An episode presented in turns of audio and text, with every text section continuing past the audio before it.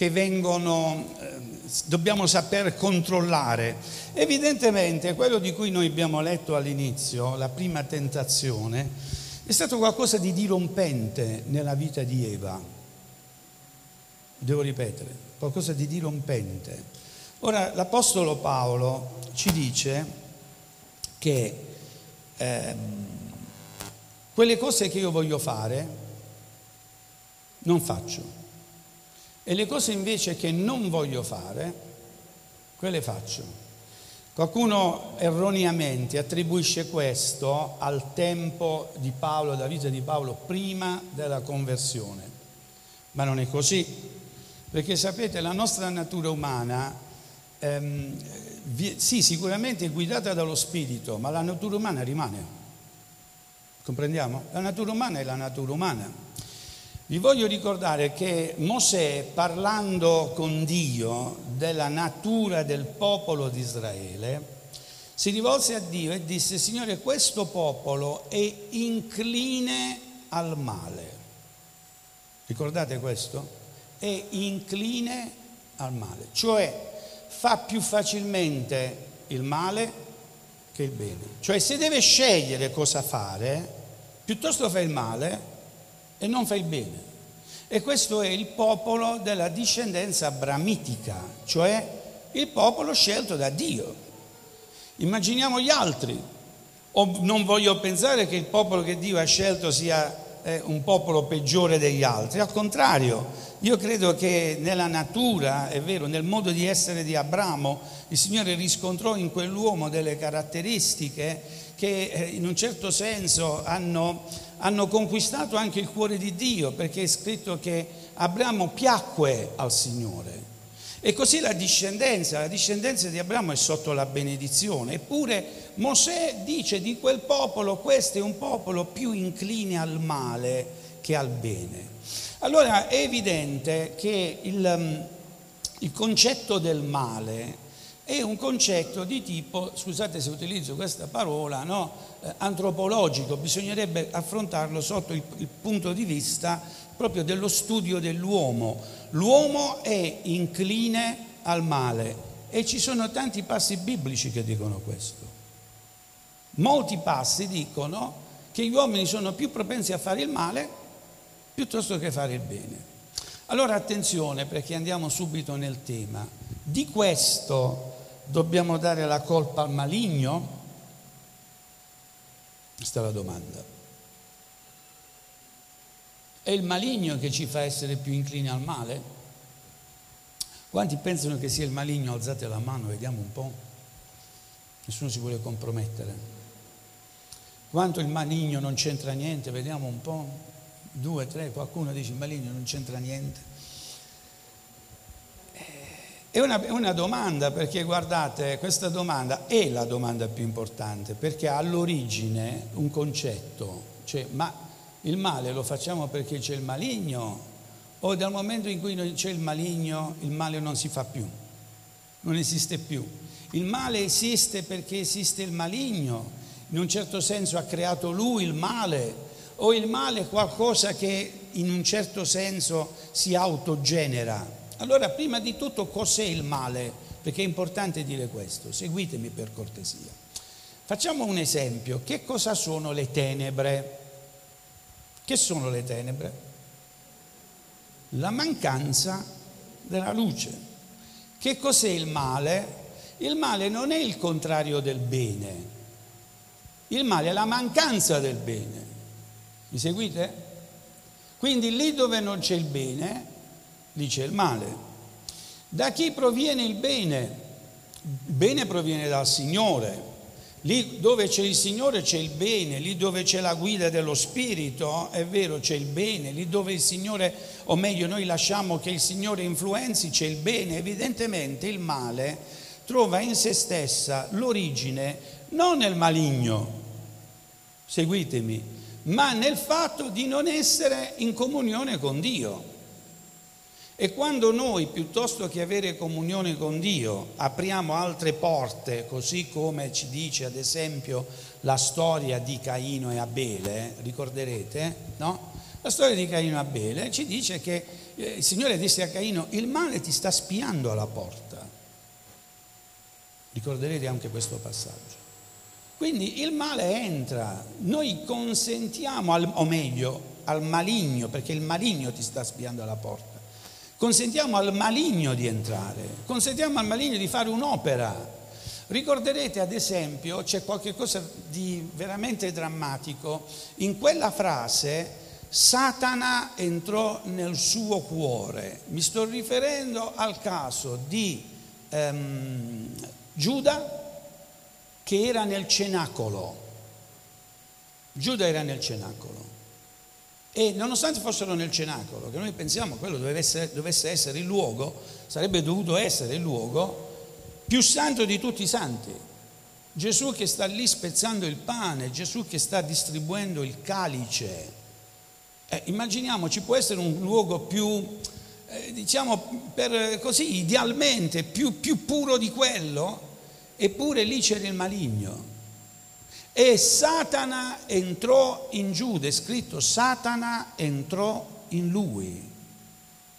Quindi è evidente che c'è un momento in cui c'è un intervento speciale di Satana, ma tutto ciò che Giuda aveva concepito, dobbiamo per forza attribuirne una responsabilità a Satana o al limite alla tentazione. Ma la decisione, la decisione chi l'ha presa? La decisione l'ha presa Giuda. La decisione allora è il, è il nocciolo della questione. Quello che noi decidiamo di fare. In ogni nostra scelta, come è scritto nei proverbi, nelle scelte c'è la vita e c'è la morte. Non è nella tentazione la morte. La tentazione tu, come dicevamo domenica scorsa, gli puoi dire no. Però ecco che tante volte siamo inclini al male e lì dove c'è una tentazione, già siamo inclini al male, evidentemente noi facilmente accettiamo la tentazione e quindi il male entra in noi. Ma perché entra in noi? Entra in noi perché il maligno aiuta a farci prendere, aiuta in senso negativo, a farci prendere delle decisioni sbagliate. È la decisione e ciò che ne consegue che è il male. Il maligno è in un certo senso colui che ci ispira a prendere decisioni sbagliate. Però è chiaro che la Bibbia gli attribuisce una responsabilità enorme, tant'è che è il maledetto dei maledetti. Abbiamo letto prima, tu ormai sei segnato, o serpente, e la tua discendenza sarà una discendenza maledetta, o meglio, tu sarai sempre maledetto, fino al punto che quella donna che tu hai voluto far peccare avrà dei figli e la discendenza della donna ti schiaccerà il capo eh, con il suo calcagno e tu non ti risolverai mai più, ma perché?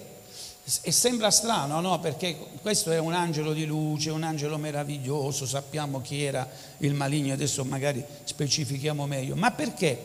Perché ha ispirato al male, perché hai convinto la donna a fare delle cose che non avrebbe dovuto fare. E poi noi notiamo che anche ciò che viene detto alla donna e che è il fatto di dover partorire con dolore, è che sembra quasi dire, Signore, tu mi hai fatto donna, quindi io devo partorire. Nel modo in cui tu mi hai fatto, necessariamente io de- devo soffrire, no? Quindi sembra veramente una specie di maledizione. Beh, per quale motivo? Perché tu hai fatto peccare tuo marito, ovvero la responsabilità non solo è in chi fa il male e prende la decisione, ma anche chi ispira a fare il male. Mi state seguendo? E allora quando noi nella preghiera modello, quella che la preghiera che di Gesù, che ci dice eh, alla fine, Signore, ma liberaci dal maligno, è vero, ma liberaci dal maligno. Che cos'è in definitiva? Signore, noi sappiamo cos'è la tentazione, però evidentemente, qui attenzione a questo passaggio, il maligno ha delle armi, lo dice l'Apostolo Paolo, ha delle macchinazioni, fa delle cose tali che la tentazione ci porta a prendere delle decisioni. Va bene? E Signore, in questo momento di decisione noi ti chiediamo di allontanare il maligno. La tentazione è una tentazione che tocca tutti, dicevamo la volta scorsa, il tema è perché la tentazione? La decisione è differente. E nel momento della decisione noi chiediamo a Dio, Signore, allontana, ma liberaci dal maligno. Mi state seguendo? Infatti Gesù non ha peccato. Gesù ha, è stato tentato, però nella sua decisione ha vinto il maligno. È vero o no? Le tre tentazioni. Noi tante volte, è vero, veniamo meno, perché? Perché ci sono delle armi del maligno che sono potentissime, delle strategie che sono altrettanto potenti, veramente delle macchinazioni. Noi tante volte non ci rendiamo conto di quello che il maligno vuole fare. Però anche quando poi ci siamo resi conto, sembra quasi che non riusciamo più a tornare indietro. E quindi come, come dice Giovanni, poi concupiscenza, orgoglio ed altri partoriscono il peccato. Ma in realtà qual è il momento cruciale? Il momento cruciale ed è il momento in cui noi preghiamo è quando noi stiamo prendendo la decisione, quando prendiamo la decisione dobbiamo dire Signore liberaci dal maligno perché lui ha delle strategie, ripeto, ha delle, degli strumenti, ha delle armi tali da saperci condizionare nelle decisioni. Sapete, questa non è la tentazione, la tentazione è il preambolo, il momento invece della decisione in cui tu puoi dire, come Gesù ha detto, va via da me Satana, così come è scritto, sgridate Satana ed egli fuggirà da voi, in quel momento noi dobbiamo saper co- comprendere che quello è il momento di dire Signore liberaci dal maligno. Quali sono le armi del maligno? Le armi del maligno dicevamo che sono pericolose. Ora sentite, non, non è che io voglia costruirvi un'immagine del maligno tale da avere paura, perché noi non dovremmo avere paura, giusto? Noi temiamo il Signore e rispettiamo il Signore. Per il maligno sappiamo già qual è la sua destinazione finale. Sapete che di tutta questa storia noi sappiamo qual è la fine del maligno, il serpente antico. Qual è la fine del maligno? Viene gettato nello stagno di fuoco insieme al falso profeta e, alla, e alla bestia e all'anticristo. Quindi la sua, e anche addirittura la morte alla fine verrà messa nello stagno di fuoco, tutti lì nello stagno di fuoco, che è la morte seconda.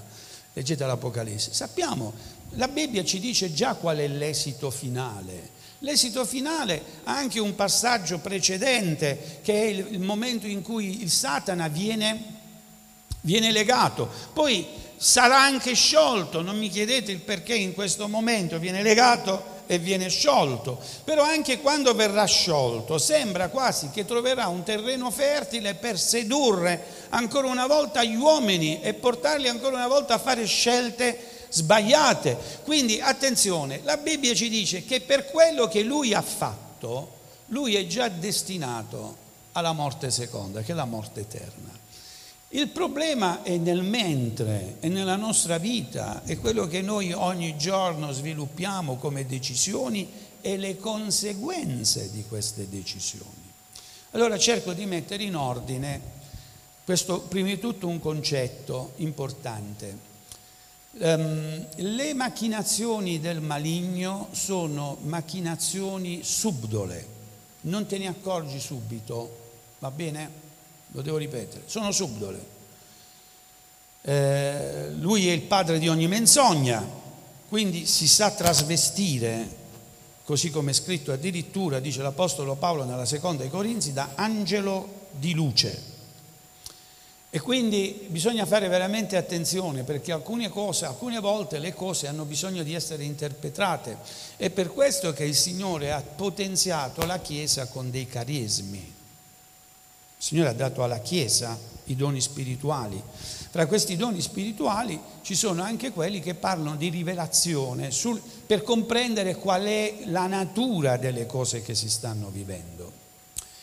Questa mattina un fratello mi ha ancora una volta mandato una frase che avevo già detto in una predicazione, l'ha voluto, me l'ha voluta riproporre. Ehm, sapete che il Signore ci dice che noi assomigliamo alle aquile, vero? Le aquile si alzano in volo.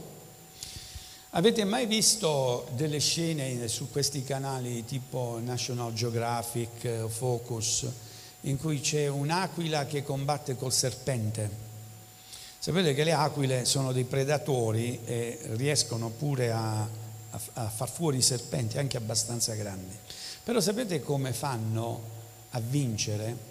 L'aquila per combattere col serpente non rimane per terra, la prende, prende il serpente e se lo tira su, su, su, su. Insomma, porta ciò che è materiale, dico subito, lo trasporta nelle cose altamente spirituali. Perché ti sto dicendo questo? Perché il maligno ha la sua forza non nelle cose spirituali, ma nelle cose materiali. Nelle cose spirituali, nell'ambiente spirituale, tu sei un figlio di Dio, tu c'hai autorità, tu hai il sigillo dello Spirito Santo. In quella dimensione il maligno è già sconfitto. Ma mentre noi siamo nelle, nella sfera naturale delle cose, e sapete, il serpente più è a terra, perché abbiamo letto che tu strisci per terra, e più è forte. Allora l'aquila prende il serpente e se lo porta in alto. Quindi quando noi dobbiamo affrontare questo tema, quello della battaglia spirituale, l'Apostolo Paolo ci indica qual è il campo di battaglia. Non affrontare il maligno nelle cose naturali, perché lui, beh, lo diceva eh, il, il, consigliere di Martin Lutero, gli diceva, sai, lui ha così imparato, sono 6.000 anni, diceva che ha imparato a, a tentare la gente e vincere, perché nelle cose naturali lui sa come siamo fatti. E sapete, anche quando Gesù è stato tentato, è stato tentato partendo da che cosa? Ah, se sei il figlio di Dio, hai fame, di che queste pietre diventino pane. Poi è intervenuto nelle altre tentazioni, va bene? Ma la prima cosa, la prima tentazione che il maligno mette in campo è quella nella sfera naturale. Sapete dove è l'errore di tanti credenti? È che pensano che naturalmente siamo più forti della tentazione del maligno. Gesù ha detto ai suoi, vegliate per non cadere alla tentazione, è vero? E l'ha detto chiaro perché lo spirito è forte, mentre la carne è debole. Guardate, questo Gesù ce l'ha detto. L'ha detto proprio in un momento difficile, o, meglio, quando si stava per, per introdursi in un tempo difficile, in cui bisognava prendere delle decisioni importanti. Sapete qual è stata la decisione che hanno preso i dodici? Hanno preso la decisione di allontanarsi da Gesù, se ne sono fuggiti. È vero? Quindi Gesù ha detto lo spirito è forte, ma la carne è la carne debole. Prendete voi dei ragazzi di 15, 16, 18, 20, 25 anni e fate una bella grigliata da qualche parte, no? E poi dall'altra parte mettete le verdure. È il giorno di Pasquetta. Dove li vedete i ragazzi voi? Alla carne. La carne, la carne, è debole, è vero che la carne è debole. Quindi il maligno interviene nella carne, ok? Il maligno sa come in un certo senso utilizzare le nostre debolezze umane, sia nel senso psicologico, sia nel senso fisico, per fare in modo che la sua tentazione, nel momento in cui noi prendiamo una decisione, bene, questa decisione partorisca il peccato. Quali sono le sue armi allora? Le sue armi prima di tutto intervengono nella sfera umana. Ripeto, anche la parte psicologica è la sfera umana, ovviamente. Non cerchiamo di renderla, diciamo, al di fuori di quello o in un altro ambiente oltre quello che è la necessità del mangiare. Tutto fa parte della sfera umana, ok? L'aspetto, l'aspetto spirituale è un altro. Vi voglio spiegare perché. Guardate, un po' di tempo fa conoscevo una donna che aveva l'Alzheimer, credo. Sì. Qual è quella malattia dove uno non si ricorda niente? e che quasi quasi non riconosce pure nemmeno il figlio. Allora, questa persona aveva un, un Alzheimer fortissimo e quindi l'Alzheimer eh, entra nella questione eh, così, fisica, no? il cervello non, non funzionava. Però c'era qualcosa di incredibile. Veniva in chiesa, sapeva pregare, sapeva cantare i canti. Come funziona? Io non lo so, io so che dentro di noi c'è una parte spirituale. Amen? Noi abbiamo qualcosa che non è soltanto carne, quindi lo spirito è forte. Spiritualmente quella donna sapeva ancora glorificare il Signore. Umanamente non capiva più niente. Questo ci dice che la parte spirituale, proprio dal momento in cui noi diventiamo figli di Dio, diventa la parte rilevante della nostra vita. E solo se noi entriamo nella, nella, sfida, nella sfida che il maligno ci pone, no? l'affrontiamo spiritualmente, solo a loro siamo vittoriosi. Ma se pensiamo di essere forti fisicamente, tipo io so resistere alla tentazione, tu non sai resistere alla tentazione, se tu la vuoi, vuoi resistere fisicamente. La Bibbia ci dice fuggite il male, cioè mettete la maggior distanza possibile fra te e ciò che ti tenta o ciò che sai che è sbagliato. Non ti avvicinare come un equilibrista pensando io sono forte. No, no, tu non sei forte. Anche Davide pensava, lo dicevamo domenica scorsa, di essere forte, alla fine è caduto. Dobbiamo allora sapere interpretare come ci ispira, ci insegna Efesini capitolo 6 le cose dal punto di vista spirituale, perché la vostra battaglia non è contro carne e sangue, ma contro le potestà che sono nei luoghi celesti. Ci siamo fino a qui? Quindi il maligno dove attacca? Prima di tentare di guastarci l'anima, ci vuole guastare la psiche, ci vuole guastare il fisico. Allora ecco perché noi troviamo quei riferimenti biblici in cui, appunto, anche nelle parole di Gesù, il Signore ci mette, diciamo, nella prospettiva di saper interpretare alcune cose fisiche come conseguenza di un'azione del maligno. Ad esempio, ricorderete di quella donna che era tenuta, secondo come dice l'Evangelo di Luca, che riporta parole di Gesù, era tenuta ricurva da chi? Satana l'ha tenuta legata. Quindi c'è un collegamento fra che cosa? Fra una patologia e l'intervento del maligno, giusto o no? E beh, lì è un, è un passo evidente. Ma eh, se noi andiamo al libro di Giobbe, noi scopriamo che tutte le sventure nel fisico, nel senso materiale di Giobbe hanno un artefice. E l'artefice chi è? Satana si presentò davanti a Dio. Ricorderete la storia, no? È una storia interessante si presentò lì davanti al cospetto del Signore, il Signore gli dice da dove vieni? Vengo da percorrere tutta la terra e quindi iniziò, sapete che Satana significa accusatore, infatti chi verrà legato è l'accusatore dei nostri fratelli, quindi eh, Satana eh, iniziò a, a, raccontare tutte le, le, le malefatte degli uomini, il Signore lo fermò e dice ma hai visto il mio servo Giobbe? Eh vabbè e Giobbe, e Giobbe eh, sta così perché eh, ti serve, perché tu lo proteggi. Dammi la possibilità di toccarlo e vedrai, ecco qual è lo scopo finale poi di ogni azione del maligno, se anche lui, come tutti gli altri, non si ri, ribella a te. Ecco qual è lo scopo finale di ogni azione del maligno, portare gli uomini a ribellarsi contro Dio. Ma Dio chi è?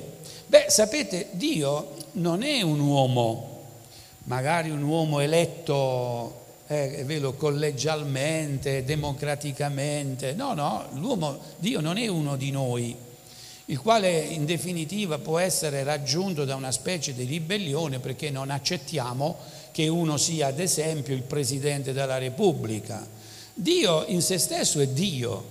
Tu non puoi dire tu non sei Dio, perché Dio è Dio. Non gli puoi togliere il ruolo di Dio, chiaro? Mi stai seguendo in questo passaggio? Non puoi dire non sono d'accordo che tu sia Dio. Dio è Dio per, per sua natura. E allora a cosa mira la ribellione? A che cosa mira la tentazione di Satana ad Eva? Qual era la decisione che doveva prendere e come l'ha pilotata? Beh, la decisione era semplice. Lui disse ad Eva, avete sentito, abbiamo letto, se tu mangi di questo frutto tu sarai come Dio e non avrai più bisogno di Dio, tu vivrai indipendentemente da Dio. Ecco qual è lo scopo di ogni tentazione ed ecco qual è il motivo per cui noi dobbiamo dire Signore, non esporci la tentazione, ma liberaci dal maligno. Ma perché è possibile una cosa del genere? Eh sì, è possibile. Sappiamo che la battaglia intima di Giobbe era quella di non cadere a questo errore, ovvero quello di doversi ribellare contro Dio. Ha subito molto Giobbe. Io non lo so, quell'uomo che cosa ha potuto provare quando ha visto tutto distrutto, quando ha visto i figli che sono morti, quando nel fisico era ormai debilitato e non ci aveva più nessun onore, quando anche i, i, suoi amici si rivolgevano contro di lui, quando anche sua moglie si rivolgeva contro di lui, era aggredito da tutte le parti, lui intimamente cercava di contenersi, ricorderete, e non è caduto al peccato di dire Dio, ma tu non sei Dio. Dio no, io non ti voglio come Dio, non mi piace, non fai bene il tuo lavoro. Sapete quante persone, e forse alcune volte anche noi, abbiamo avuto quella contestazione nelle ossa e ci siamo rivolti al Signore dicendo, Signore, ma che stai facendo? Tu non l'hai mai fatto. A me qualche volta è capitato. E sapete, il fatto di essere nella grazia, il fatto di essere in Cristo, il fatto di aver ricevuto su di noi quella coltre di perdono no? che copre ogni cosa, copre pure questo, ecco perché il maligno è sconfitto. E quella bella parabola del figliuolo prodigo, in cui si vede che il padre comunque continua ad amare il figlio che aveva deciso di dire non ti voglio più nella mia vita e andò via, è proprio il capolavoro per, per ricordarci che anche quando noi ci siamo ribellati a Dio, il Signore è lì ed è pronto a riaccoglierci. Amen. Per questo ogni azione di Satana non ha più senso. Mi segui? Ogni cosa che Satana fa contro di te non ha più nessun effetto finale, c'è un effetto temporaneo. E su questo noi adesso dobbiamo ragionare. Perché abbiamo visto qual è lo scopo della tentazione. Tramite le difficoltà fisiche farti ribellare a Dio. Può essere anche che tu si sia ribellato, ma il Signore ti ha perdonato, nel senso che ti, ti accoglie sempre. Ma questa condizione, di, diciamo intermedia, è una condizione di sofferenza. Sei mai stato un periodo in cui non hai sentito la presenza del Signore? Sì o no? Ti è mai capitato? In cui tu cercavi il Signore, un po' come Giobbe, no? Signore, io ti cerco e non ti trovo. Poi magari in casi più particolari qualcuno magari aveva un problema fisico oppure stava assistendo una persona con un problema fisico, no?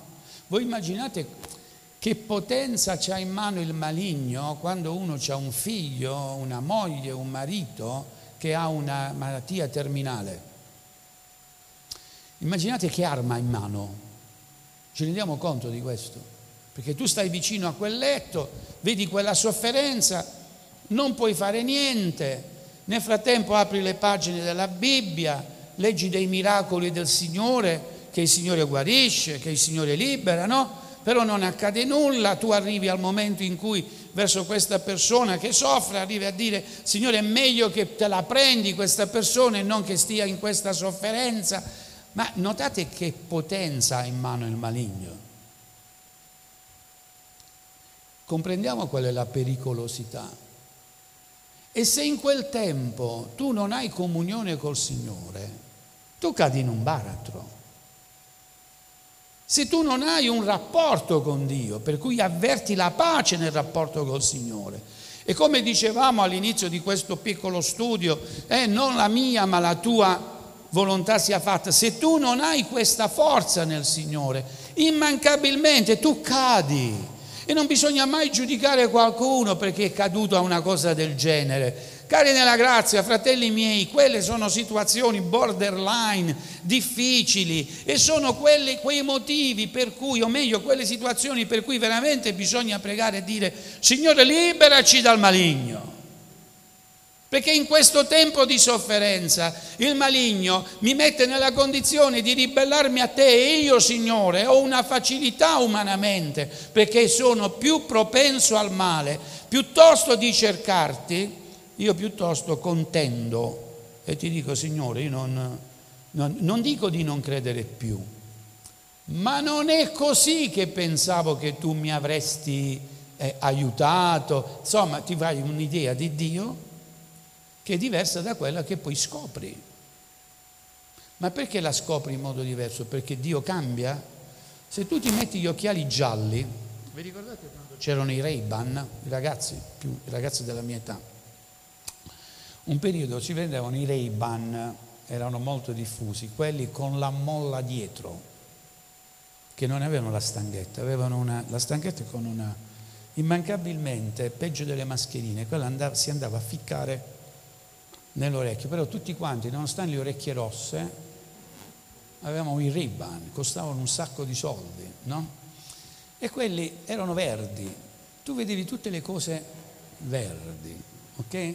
E oggi ci stanno un sacco di occhiali, se ti metti gli occhiali celesti vedi tutto celeste, ma perché le cose sono celesti? No, sono gli occhiali tuoi che ti fanno vedere le cose verdi, celesti.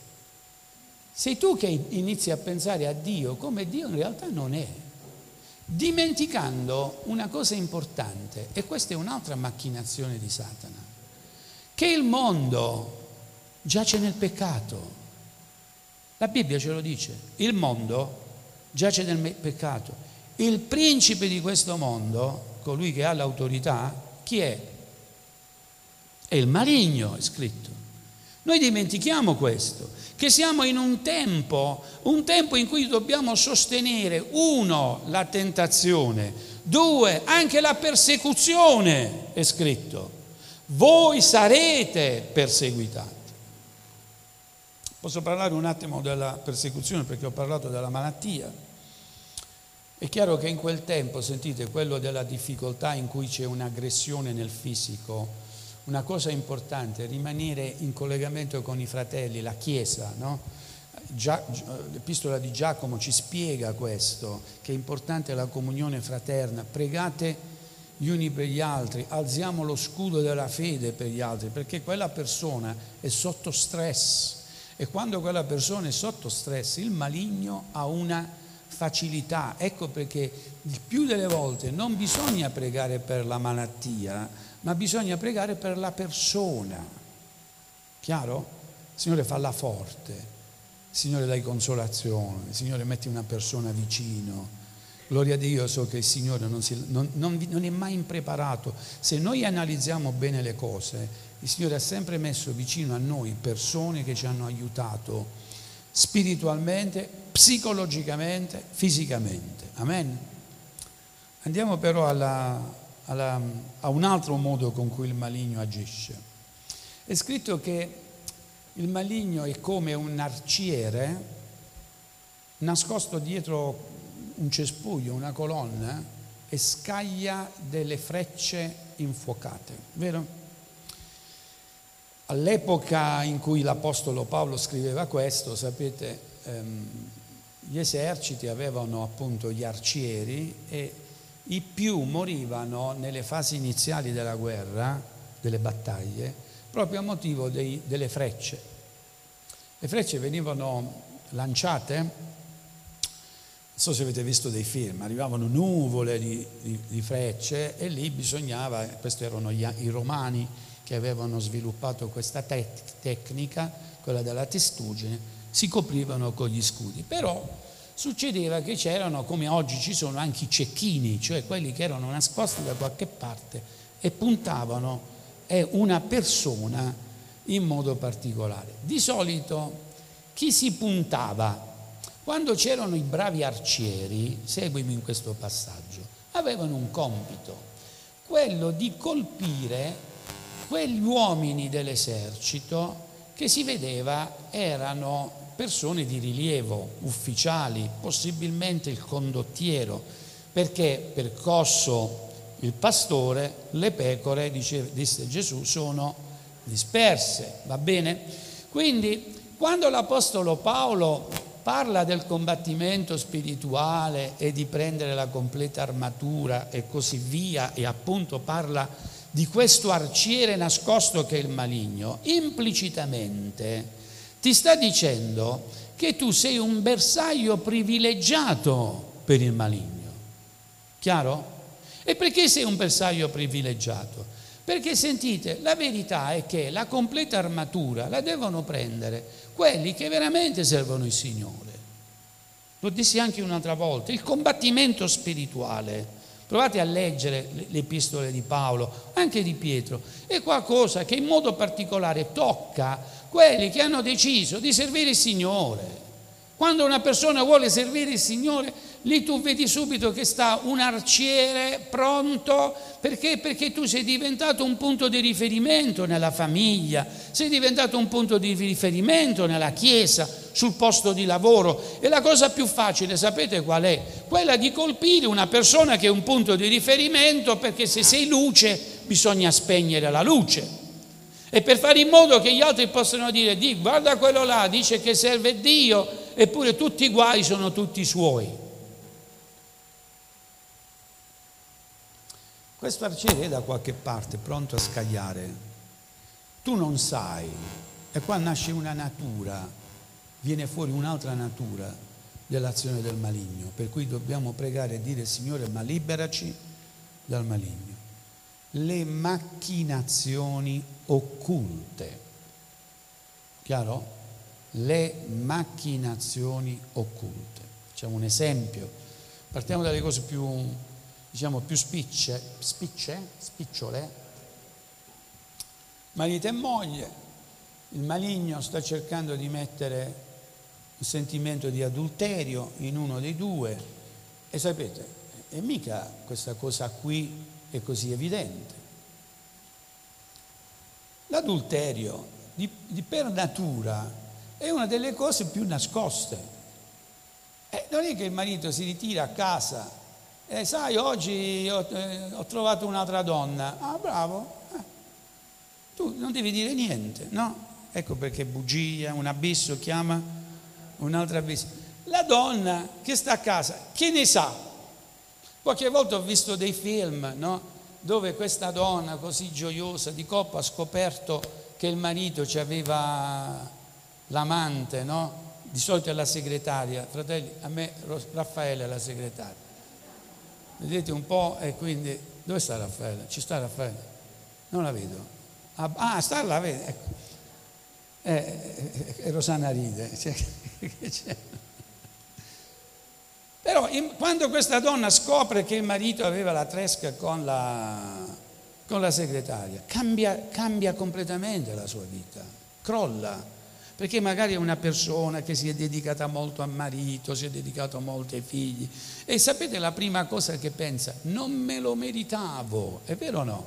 Io questo non me lo meritavo, è chiaro anche nel senso contrario, ma sapete, l'uomo come abbiamo letto, questo popolo è incline al male. Nella sfera naturale siamo aggredibili, ok?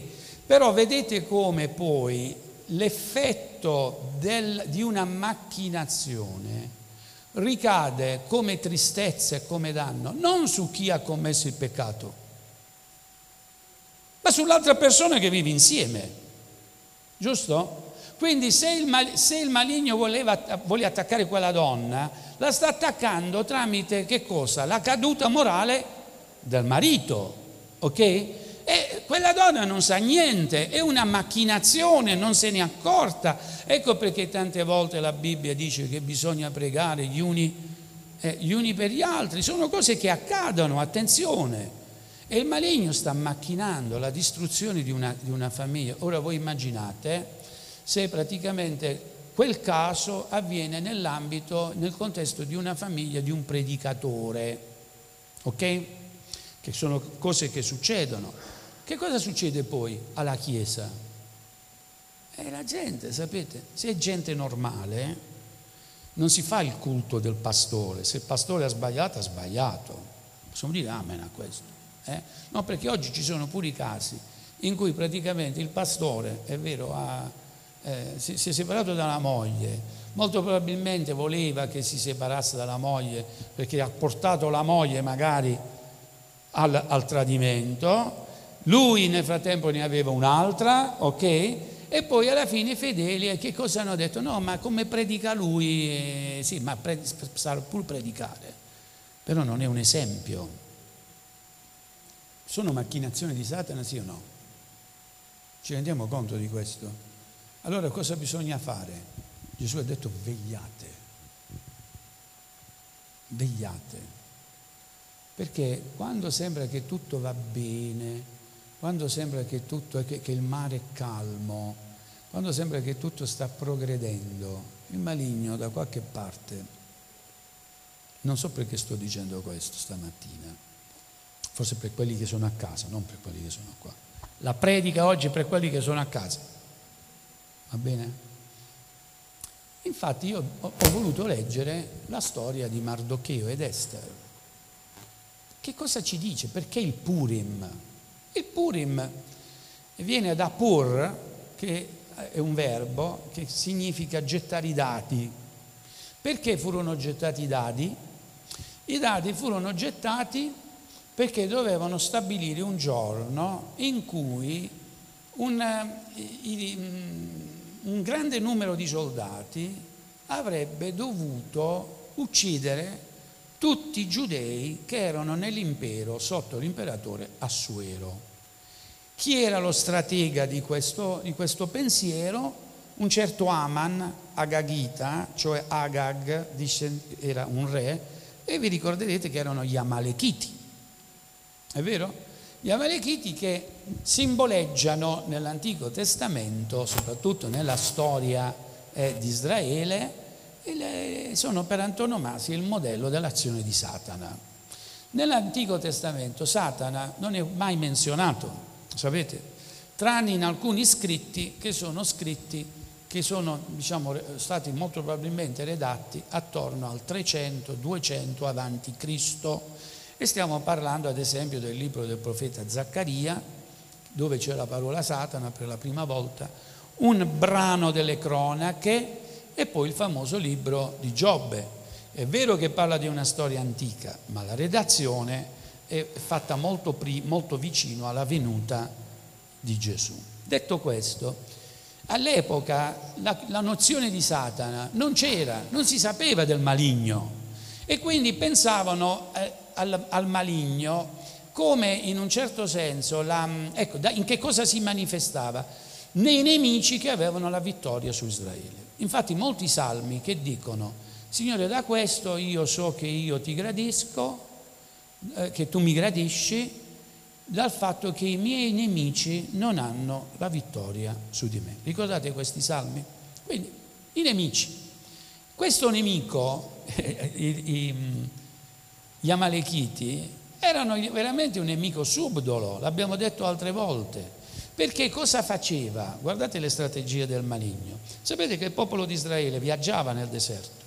C'erano le persone che si attardavano persone anziane, persone che si erano volutamente isolate. Facciamo un esempio. Eh, io e Giuseppe litighiamo con un altro gruppo di persone, io non voglio vedere nessuno, che faccio? Mi isolo, ok?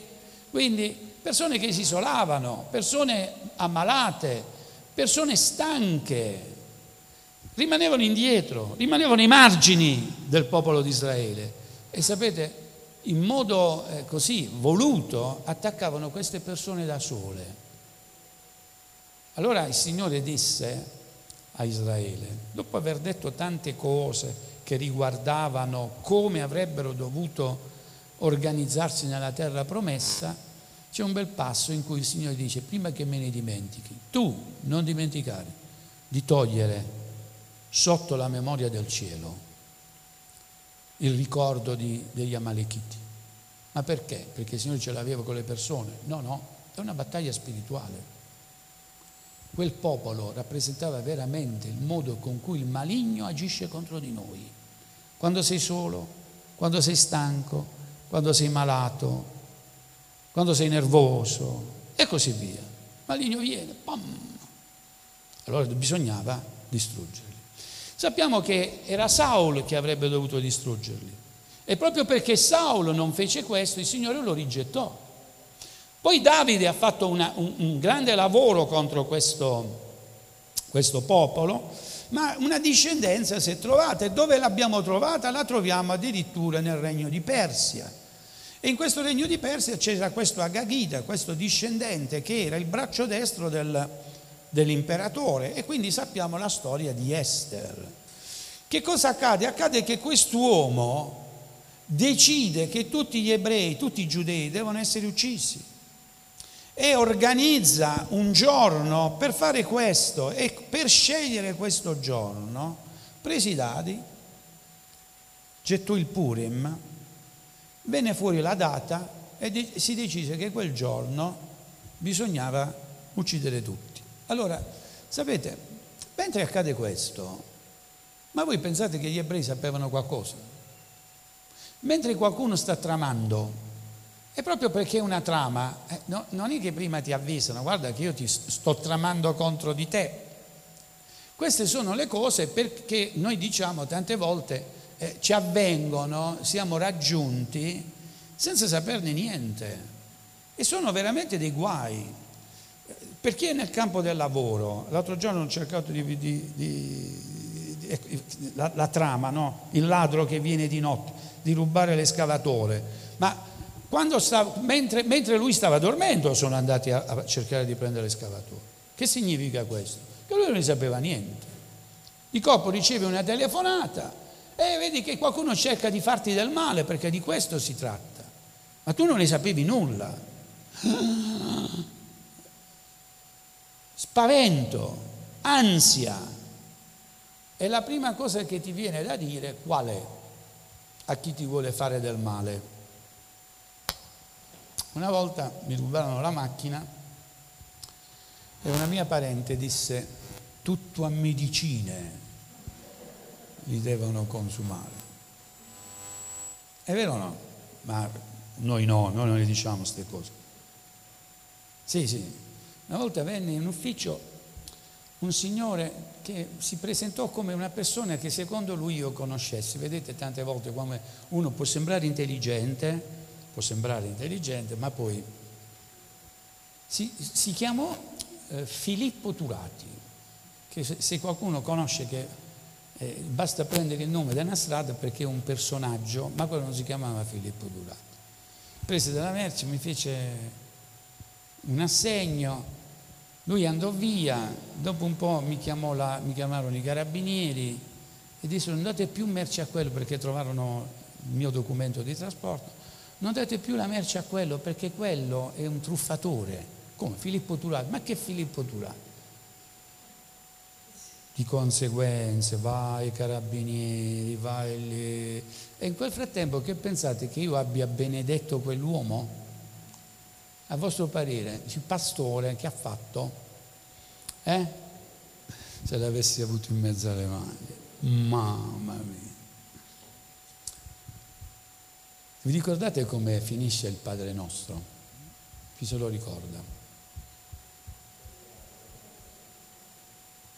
Sì, questo lo faremo la prossima volta, che non era nel Padre nostro, è stata un'aggiunta, perché tu il regno potenza, la gloria, è bellissimo, quindi anche se non era nelle parole di Gesù, però sono nell'Apocalisse, quindi facciamo bene a commentarle. Sapete che alla fine del Padre nostro cosa sta scritto? Qualcuno lo, lo mette perché mi piacerebbe che lo ricordiamo, perché qui è la vittoria del credente. Perché se non avete perdonato, mettilo, mettilo, se non avete perdonato agli uomini, nemmeno Dio perdonerà a voi. Allora ecco, attenzione, questo è rivolto a noi. Cosa vuole fare il maligno attraverso la tentazione? Ci vuole riportare a ribellarsi a Dio o ad avere un'idea di Dio che noi svalutiamo, ma soprattutto poi in ultimo a vivere come vivono tutti, cioè mi hai fatto del male, io reagisco con altrettanto, se non di più, male. Che cos'è questo? No, no, stiamo, non è questo il passo. Quindi metterci nella condizione di non perdonare, metterci nella condizione di trovare la nostra vendetta. E attenzione, nel sermone della montagna, fate attenzione a quello che Gesù poi fa seguire. È scritto di odiare il nemico, amen, e di amare il fratello. Ma io ti dico, ama il tuo nemico. È lì dove il Signore ci sta portando. Sapete perché? Perché questo è il regno in cui i ladri e la tignola, è scritto, fanno il loro danno. Quindi nelle cose naturali, ma se noi vogliamo affrontare il serpente nelle cose naturali, noi non vinciamo, lui ci cambia, non siamo noi che cacciamo lui, è lui che trasforma noi, noi diventiamo come quello lì. Mi stai seguendo su questo? E tu perdi che cosa? La purezza del figlio di Dio. Ecco perché abbiamo sempre bisogno che sia rinnovato il nostro rapporto col Signore. Perché se voi perdonate agli uomini le loro colpe, il Padre vostro perdonerà anche a voi. Se no il contrario che dice? Ma se voi non perdonate agli uomini, voi non potete avere il perdono. E quindi se tu non hai il perdono, in che condizione stai? Sei morto. Comprendiamo questo? Non voglio parlarvi di tutta la storia di Esther perché sappiamo benissimo che ha molti dettagli, però una cosa importante. Sappiamo che Aman alla fine fu smascherato. Lui fu impiccato su una forca che aveva preparato per Mardocheo. Su quella forca poi fu ucciso lui e fu distrutta tutta la sua famiglia, quindi non si hanno più discendenti di, ehm, di degli Amalechiti nella Bibbia, non esistono più. Quindi eh, è veramente la, l'immagine di che cosa? Di Satana che distrugge se stesso, perché Satana sta distruggendo se stesso. Quindi non se ne parla più. La cosa interessante è che per difendersi i giudei non furono difesi dall'imperatore. Fu data possibilità ai giudei di armarsi e difendersi. Sapete che significa questo? Che il combattimento spirituale lo dobbiamo sostenere noi, ci devi armare. Però la cosa che i giudei fecero è scritto all'inizio del capitolo, noi abbiamo letto il 9, leggete alla fine dell'8 di Esther. Gli ebrei, i giudei, non fecero rappresaglie. Sapete cos'è una rappresaglia? Tu vuoi venire contro di me? Mm. Io non solo ti faccio fuori, ma poi faccio fuori i tuoi parenti, mi vengo a prendere le cose tue. No, no, sapete perché? Perché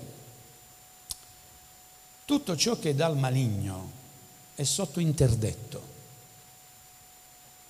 Il peccato di Saul fu che prese le cose del re Amalechita. Chiaro?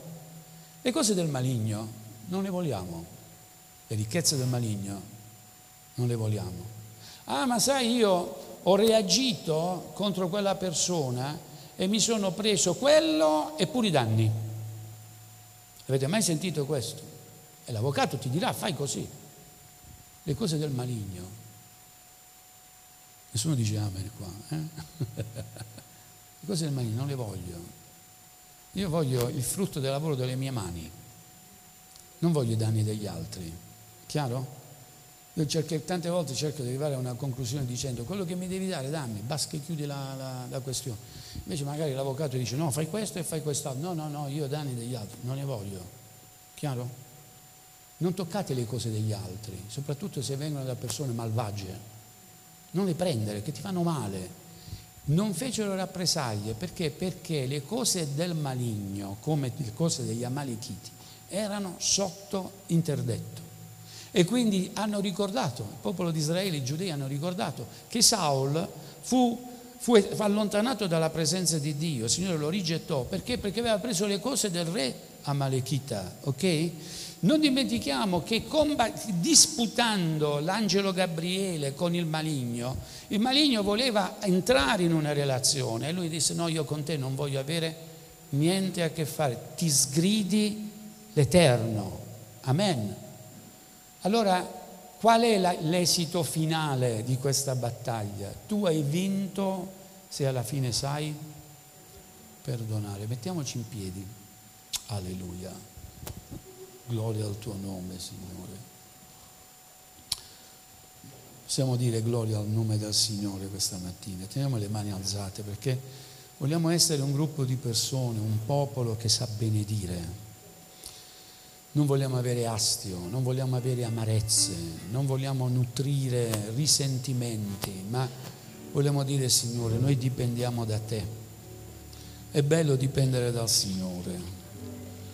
Voglio dire a Giuseppe che ha avuto questo danno, vedrai che il Signore ti abbonderà, saprà consolare il cuore. Amen. E questo è quello che fa il Signore quando Giobbe ha avuto quella privazione dei figli, poi il Signore ha abbondato di figli, ha avuto la privazione della ricchezza, abbondato di ricchezze, però sapete, io credo che figli, mogli, marito non è che siano sostituibili. Dice, vabbè, per solo uno ne ha un altro. L'amarezza rimane, è vero? L'amarezza il segno dentro la nostra vita rimane. Cosa fa il Signore? È scritto che Egli asciuga le nostre lacrime. Amen. Io so che il Signore è un Dio di consolazione. Noi tante volte torniamo davanti alla presenza del Signore con lividi, sporchi, come quelli che hanno combattuto come quelli che hanno subito angherie, come quelli che hanno purtroppo sostenuto un incontro duro. Tante volte io sento persone che per forza parlano della gioia a tutti i costi, non è vero fratelli, sorelle, noi abbiamo dei momenti in cui siamo veramente provati, siamo setacciati, siamo pestati. Gesù ha detto, Satana ha chiesto di pestarti come si pesta il grano, di vagliarvi come si vaglia il grano. Preoccupazioni per i figli, figli che tu vorresti vedere vero, in una dimensione magari sistematica secondo il nostro modo di pensare, ma li vediamo magari in un'altra condizione o prendere strade che tante volte noi non condividiamo. Andiamo davanti alla presenza del Signore con amarezze ci rendiamo conto di questo?